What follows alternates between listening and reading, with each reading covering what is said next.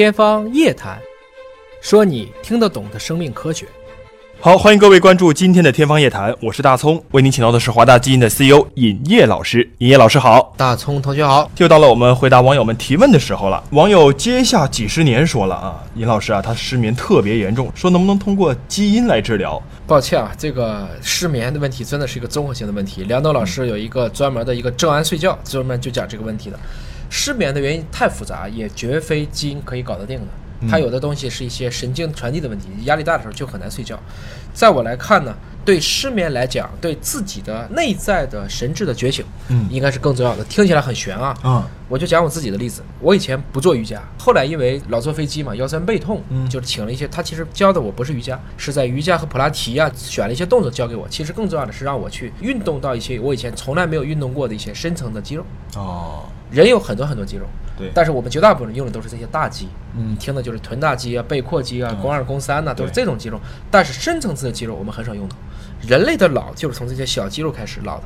所以像华佗的五禽戏，它其实是让你做出很多模仿动物的动作，哎实际上是要让你去练出这些很小的肌肉。哦，包括像印度的一些吠陀、瑜伽，都是这个角度来的。但这个过程中，我发现一个事情：突然我做了瑜伽，比如说我现在习惯于做球，嗯就在一个大概直径一米或者大一点或者小一点这样球上坐着，嗯它练的实际上是一个你的腹部的我们叫核心。核心力量核，心力量，那么这个核心力量其实用别的方式很难能用得到的。我原来就是觉得它只是会对你的腹部的核心有好处，后来发现它会让你整个人会变静下来，因为一旦你配合你的呼吸之后，你会觉得你的睡眠开始变好。哦，所以就是说，不是简单的让自己累，而是选择一些合适的方式。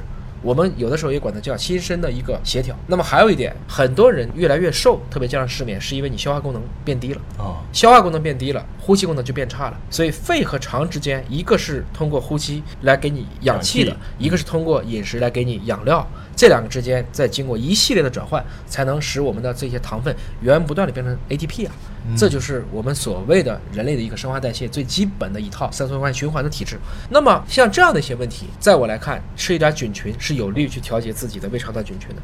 所以归根结底呢，一个失眠的问题，在我来理解，要让自己累，嗯，充分的要调好自己的菌群，去跟自己的身体对话，去协调好自己的呼吸。当然，如果真的觉得有一些抑郁的状况了，嗯不妨去看看心理医生，甚至直接看神经科医生。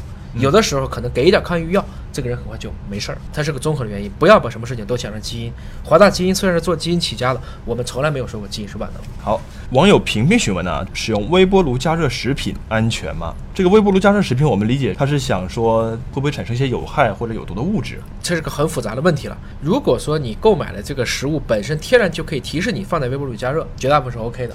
嗯，那么有一些，比如说有铝箔袋儿，肯定不行啊，进去以后噼里啪啦就开始起火花了。对，有一部分塑料，我以前专门讲过一期塑料，不是所有的塑料制品都可以放在微波炉里加热的，它会产生大量的有害物质，包括一些亚硝酸盐，对一些我们不想看见的这些对人体有害的，它都会产生。所以在我来看呢，很难去简单的说有害还是无害。如果用安全的一些，比如说就是一个搪瓷盘儿，也没有金属的这种镶嵌，嗯那里面放的就是正常的食物，我给出一个合适的时间，按照提示去做，这个应该是无害。就怕你包裹的容器这个过程中产生了各种各样的一些不必要的问题。你像西方绝大部分不用微波炉，他更愿意用烤箱。烤箱但是烤箱控制不好，也会产生大量的苯并芘啊，我们说一些杂环类的一些化合物。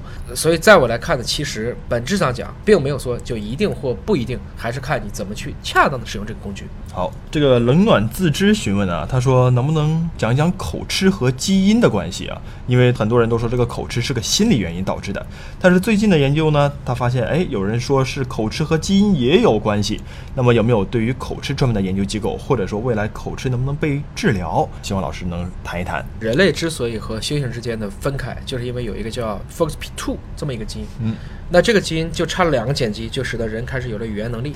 嗯实际上是你的声带和你的所有的围绕的发声的这些肌肉，嗯啊，你的口腔肌肉、你的舌，其实都变成了适合的说话，可以说非常非常复杂的话。其实有一些汉语都已经不是发音最难的语言了，啊有好多好多的吐气音呐、这个吞音呐、其实非常难。但是我们人类不管是语言还是听力，都能够有一个很好的表达。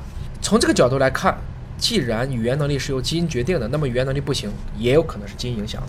嗯当然，这个并不确定。这个过程中，其实心理上的很多问题跟基因也是有关系的。啊我们以前也说过嘛，很多的时候正念就是天天想好的事情，激素就会变好，它本身也是通过基因去起作用。所以有自信对于口吃其实是一个很重要的事情。有很多人非常聪明，他只是表达不好，但他也不影响他去成为，比如他可以写书，他可以去搞研究，对，可以去做其他的事情。嗯所以我现在也知道有一部分人，因为口吃并不是一个小众啊，口吃的比例还是非常高的，对吧？在我来看呢，虽然大家在努力去也想去校正，但是也不妨用一个平常心去看待它，嗯就把它看成是一种多态性。就像我们以前说谢顶，这到底要不要紧？在我看没什么，就是一种多态性。嗯有人长头发，就有人不长头发。